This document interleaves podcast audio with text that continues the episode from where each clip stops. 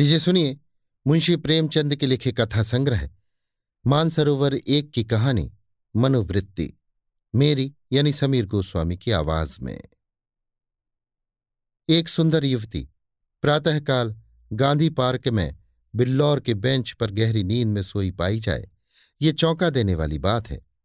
सुंदरियाँ पार्कों में हवा खाने आती हैं, हंसती हैं, दौड़ती हैं, फूल पौधों से खेलती हैं, किसी का इधर ध्यान नहीं जाता।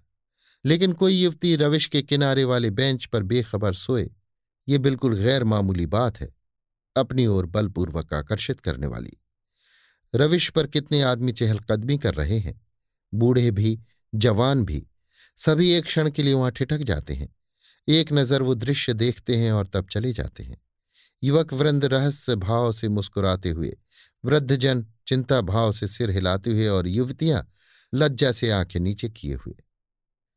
बसंत और हाशिम निकर और बनियान पहने नंगे पाँव दौड़ रहे हैं। बड़े दिन की छुट्टियों में ओलंपियन रेस होने वाला है। दोनों उसी की तैयारी कर रहे हैं। दोनों इस स्थल पर पहुंचकर रुक जाते हैं और दबी आँखों से युवती को देखकर आपस में ख्याल दौड़ाने लगते हैं। बसंत ने कहा, इसे और कहीं सोने की जगह ही नहीं मिली? हाशिम ने जवाब दिया, कोई वैश्या है? लेकिन वैश्याएँ भी तो इस तरह बेशर्मी नहीं करती। वैश्या अगर बेशर्म न हो तो वैश्य नहीं। बहुत सी ऐसी बातें हैं, जिनमें कुलवधु और वैश्य दोनों एक व्यवहार करती हैं। कोई वैश्य मामूली तौर पर सड़क पर सोना नहीं चाहती। रूप छवि दिखाने का नया आर्ट है। आर्ट का सबसे सुंदर रूप छिपाव है, दिखाव नहीं। वैश्य इस रहस्य को खूब समझती है। उसका छिपाव केवल आकर्षण बढ़ाने के लिए है।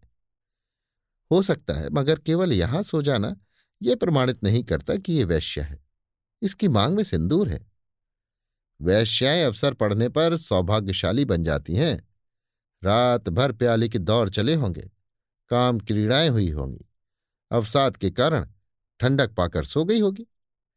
मुझे तो कुलवधु सी लगती है। कुलवधु पार्क में सोने आएगी? हो सकता है घर से रूठ कर आई हो।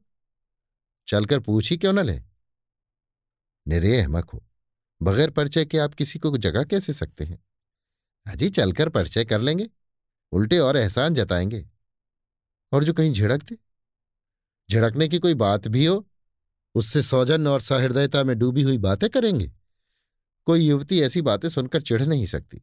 अजी गत यौवनाएँ तो रस भरी बातें सुनकर फूल ही उठती हैं। ये तो नव यौवना है। मैंने रूप और यौवन का ऐसा सुंदर संयोग नहीं देखा। मेरे हृदय पर तो ये रूप अब जीवन पर्यंत के लिए अंकित हो गया। शायद कभी न भूल सकूँ। मैं तो फिर यही कहता हूँ कि कोई वैश्या है। रूप की देवी वैश्या भी हो, उपास से है। यहीं खड़े खड़े कविता की सी बातें करोगे? जरा वहाँ चलते क्यों नहीं? तुम केवल खड़े रहना, पाश तो मैं डालूँगा। कोई कुलवधु है। कुलवधु पार्क में आकर सोए तो इसका इसके सिवा कोई अर्थ नहीं कि वो आकर्षित करना चाहती है, और ये वैश्य मनोवृत्ति है। आजकल की युवतियाँ भी तो फॉरवर्ड होने लगी हैं। फॉरवर्ड युवतियाँ युवकों से आँखें नहीं चुराती। हाँ, लेकिन है कुलवधु। कुलवधु से किसी तरह की बातचीत करना मैं बेहूद की समझता हूँ।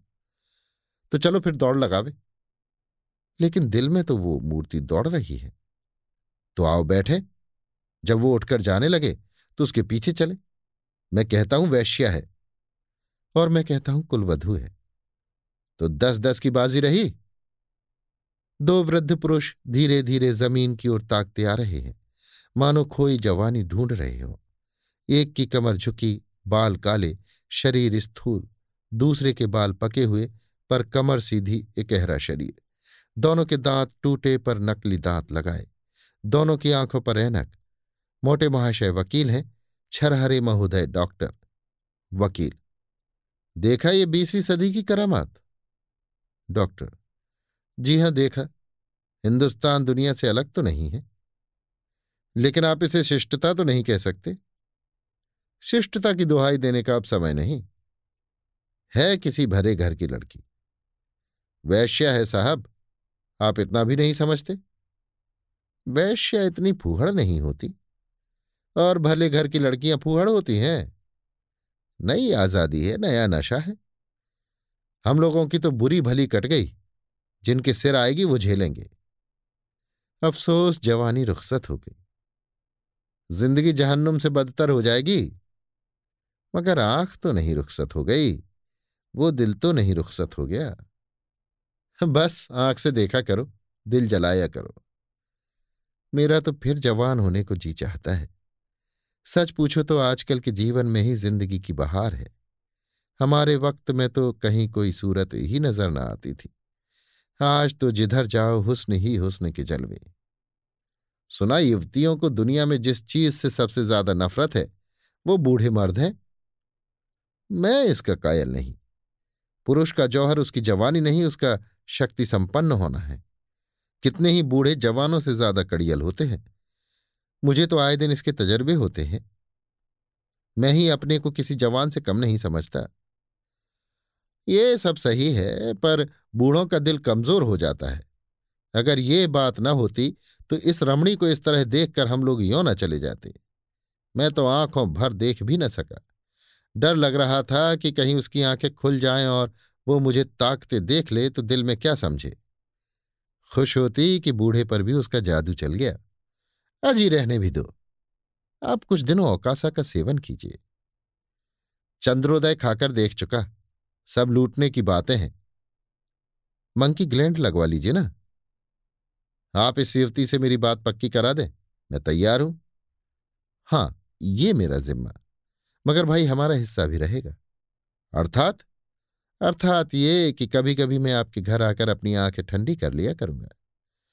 अगर आप इस इरादे से आए तो मैं आपका दुश्मन हो जाऊँ।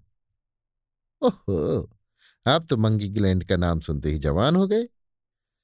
मैं तो समझता हूँ ये भी डॉक्टरों ने लूटने का एक लटका निकाला है।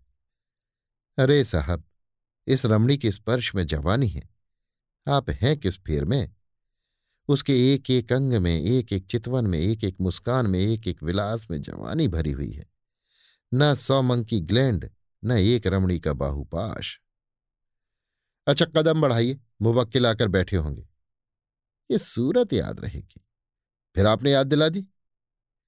वो इस तरह सोई है, इसलिए कि लोग उसके रूप को, उसके अंग विन्यास को, उसके बिखरे हुए केशों को, उसकी खुली हुई गर्दन को देखें और अपनी छाती पीटें इस तरह चले जाना उसके साथ अन्याय है। वो बुला रही है और आप भागे जा रहे हैं। हम जिस तरह दिल से प्रेम कर सकते हैं, जवान कभी कर सकता है। बिल्कुल ठीक। मुझे तो ऐसी औरतों से साबिका पड़ चुका है, जो रसिक बूढ़ों को खोजा करती हैं। जवान तो छिछोरे और श्रृंखल अस्थिर और गर्वीले होते हैं। वे प्रेम के बदले में कुछ चाहते हैं, यहाँ निस्वार्थ भाव से आत्मसमर्पण करते हैं। आपकी बातों से दिल में गुदगुदी हो गई। मगर एक बात याद रखिए, कहीं उसका जवान प्रेमी मिल गया तो तो मिला करे, यहाँ ऐसों से नहीं डरते। आपकी शादी की कुछ बातचीत थी तो?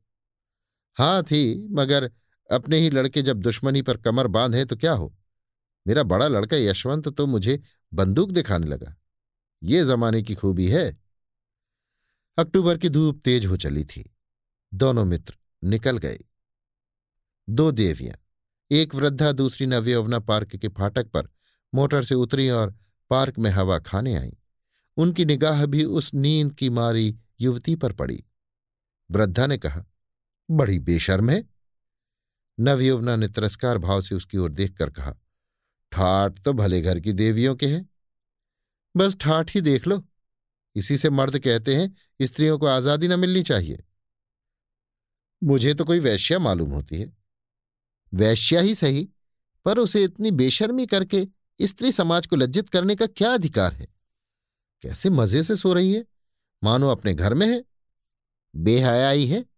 मैं पर्दा नहीं चाहती, पुरुषों की गुलामी नहीं चाहती, लेकिन औरतों में जो गौरवशीलता और सलज्जता है, उसे नहीं छोड़ना चाहती। मैं किसी युवती को सड़क पर सिगरेट पीते देखती हूँ तो मेरे बदन में आग लग जाती है। उसी तरह आधी छाती का जम्फर भी मुझे नहीं सुहाता। क्या अपने धर्म की लाज छोड़ देने से ही साबित होगा कि हम बहुत फॉरवर्ड हैं? पुरुष अपनी छाती या पीठ खोले तो नहीं घूमते। इसी बात पर बाई जी जब मैं आपको आड़े हाथों लेती हूँ तो आप बिगड़ने लगती हैं। पुरुष स्वाधीन है, वो दिल में समझता है कि मैं स्वाधीन हूँ। वो स्वाधीनता का स्वांग नहीं भरता। स्त्री अपने दिल में समझती है कि वो स्वाधीन नहीं है, इसलिए वो अपनी स्वाधीनता का ढोंग करती है। जो बलवान है, वे अकड़ते नहीं, जो दुर्बल हैं, वही अकड़ दिखाते हैं। क्या आप उन्हें अपने आँसू पहुँचने के लिए इतना अधिकार भी नहीं देना चाहती? मैं तो कहती हूँ, स्त्री अपने को छिपाकर पुरुष को जितना नचा सकती है अपने को खोल कर नहीं नचा सकती। स्त्री ही पुरुष के आकर्षण की फ़िक्र क्यों करे? पुरुष क्यों स्त्री से पर्दा नहीं करता? अब मुँह ना खुलवाओ मीनू। इस छोकरी को जगाकर कह दो, जाकर घर पर सोए। इतने आदमी आ जा रहे हैं और निर्लज टांग फैलाए पड़ी है। यहाँ इसे नींद कैसे आ गई? रात कितनी गर्मी थी भाई जी। ठंडक पाकर बेचारी की आँख लग गई है। रात भर यहीं रही है। कुछ कुछ बदती हूँ। मीनू युवती के पास जाकर उसका हाथ पकड़कर हिलाती है। यहाँ क्यों सो रही हो देवी जी? इतना दिन चढ़ाया उठकर घर जाओ। युवती आँखें खोल देती है। ओहो, इतना दिन चढ़ाया? क्या मैं सो गई थी? मेरे सिर में चक्कर आ जाया करता है। मैंने समझा शायद हवा से कुछ लाभ हो। यहाँ आई, पर ऐसा चक्कर आया कि मैं इस बेंच पर बैठ गई। फिर मुझे कुछ होश न रहा। अब भी मैं खड़ी नहीं हो सकती। मालूम होता है मैं गिर पड़ूँगी। बहुत दवा की, पर कोई फ़ायदा नहीं होता। आप डॉक्टर श्यामनाथ को जानती होंगी? वो मेरे ससुर हैं। युवती ने आश्चर्य से कहा अच्छा वो तो अभी इधर ही से गए हैं। सच? लेकिन मुझे पहचान कैसे सकते हैं? अभी मेरा गौना नहीं हुआ है। तो क्या आप उनके लड़के बसंत लाल की धर्मपत्नी हैं? युवती ने शर्म से सिर झुकाकर स्वीकार किया। मीनू ने हंसकर कहा वसंत लाल तो अभी इधर से गए मेरा उनसे यूनिवर्सिटी का परिचय है। अच्छा लेकिन मुझे उन्होंने देखा कहाँ है? तो मैं दौड़कर डॉक्टर को खबर दे दूँ? जी नहीं, मैं थोड़ी देर में बिल्कुल अच्छी हो जाऊँगी। वसंत लाल भी वो खड़ा है, उसे बुला दूँ? जी नहीं, किसी को ना बुलाइए। तो चलो, अपने मोटर पर तुम्हें तुम्हारे घर पहुँचा दूँ। आपकी बड़ी कृपा होगी। किस मोहल्ले में? बेगमगंज। मिस्टर जयराम दास के घर। मैं आज ही मिस्टर वसंतलाल से कहूँगी। मैं क्या जानती थी कि वो इस पार्क में आते हैं? मगर कोई आदमी तो साथ ले लिया होता। किस लिए? कोई ज़रूरत ना थी। अभी आप सुन रहे थे मुंशी प्रेमचंद के लिखे कथा संग्रह मानसरोवर एक की कहानी मनोवृत्ति। मेरी यानी समीर गोस्वामी की आवाज़ में।